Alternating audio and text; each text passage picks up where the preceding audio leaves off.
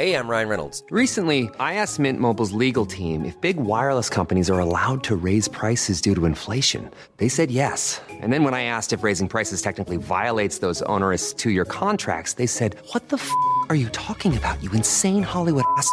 F- So to recap, we're cutting the price of Mint Unlimited from $30 a month to just $15 a month. Give it a try at mintmobile.com slash switch. $45 upfront for three months plus taxes and fees. Promo rate for new customers for limited time. Unlimited more than 40 gigabytes per month. Slows. Full terms at mintmobile.com. I guess what I do is is quite different, um, and and I, I'm sort of the, the pioneer of the family really in, in that sense, um, and they embrace it and they they they sort of they're on the journey with me and they want to they want to learn about what I'm doing and just as much as I've learned. Podium.me. I met Holly because Podium.me were invited to a masterclass at the Royal Academy of Music. I've never been exposed to opera music before, let alone see it being performed live.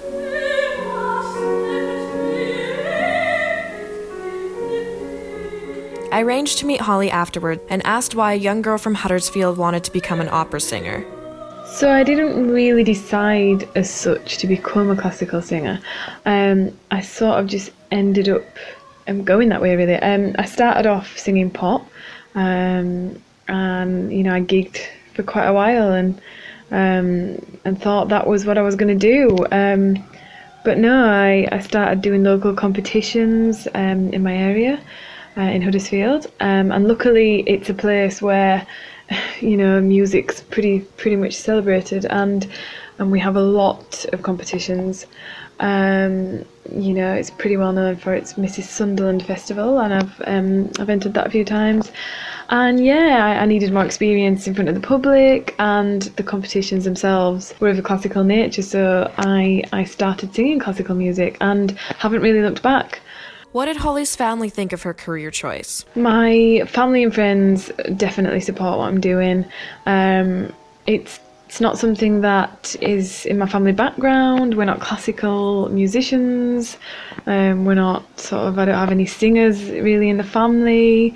Um, but we do love music, and I've been brought up on you know a wide range of genres. Um, my first ever gig was a Def Leppard concert um, when I was eight. So that's yeah. Um, they're very eclectic, and yeah, me singing opera, me singing whatever, you know, they're they're really supportive and they value music as you know high importance in, in life really. What does it cost to train as an opera singer? I think masters are expensive in general in this country to do. Um, I'm doing a two year course, and yeah, I'm lucky enough to have support from my parents and, and my whole family really. Um, they've got me through it, um, and and I've also been lucky enough to find funding externally um, from various organisations. Um, you know, there's a lot of stuff out there, but it's it's quite competitive. So whether you get it or not, um, that's a different matter. I also have help from the academy itself, um, and you've just got to be really relentless. At the end of the day, you know, you're sort of your own business really, and you've got to, you know, push for people to know about you, get out there, and see if anybody wants to help. Really. Does having a singing career mean that you have to live differently from other people in their 20s? There aren't any sort of social restrictions um, as an opera singer. People uh, might be surprised to know.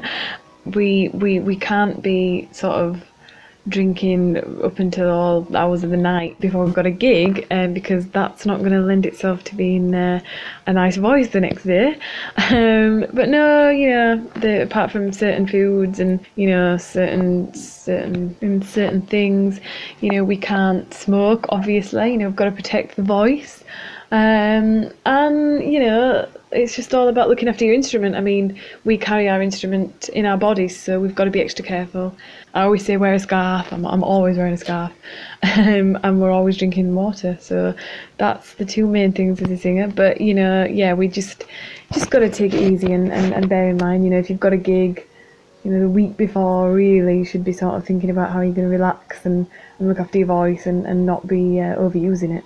I noticed in the masterclass that everybody was singing in different languages. I asked Holly what that was like. So I sing, um, well, as a, as an opera singer, we, you know, at a conservatoire, we we obviously sing in different languages. Everybody, you know, everyone knows that opera is quite, you know, an international thing. Um, so we study German, Italian, and French, and they're our main languages. But I, you know, I've sung in Swedish before. I'm doing a song cycle by Dvorak at the moment, and that's in Czech. um, I'm also really lucky because um, my family background hails from, you know, all over Europe. So I'm part Ukrainian, part Italian, and half Irish. so yeah, I've been brought up on on loads of different music, and I sing in Ukrainian as well.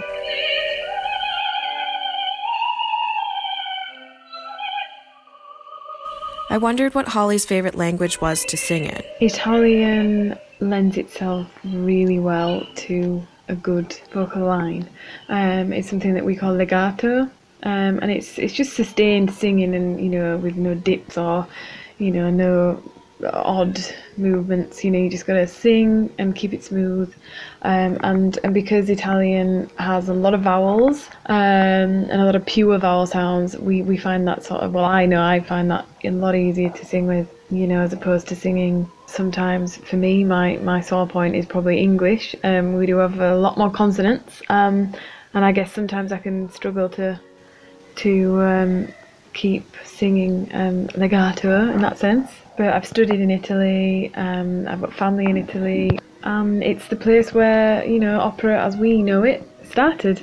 The technique that we actually use is called the bel canto technique, um, and that literally translates as um, beautiful singing. And the Italian language just sort of lends itself to that. I absolutely love being an opera singer and, and studying various roles and arias you know you get to be a different person every time you're on stage bring a different emotion um, and explore different thoughts. And you know that's what opera allows you to do. You not only do you sing but you have to you know embrace the character and act as well. So it's real theatre and um, real emotion. And it's you know it's always to a live audience which is just you know that's what i do it for anyway. Holly told me about what her dream role would be. i guess my dream role would be Mimi um, from La Boheme. She is, yeah, such a great character to explore. Um, you know, my voice is still developing, you know, I'm still a young singer, so I don't know whether I'd be singing it yet, but it's definitely something I'm working towards. And Puccini, you know, he is obviously one of the greats and one of my favourites, if not my favourite.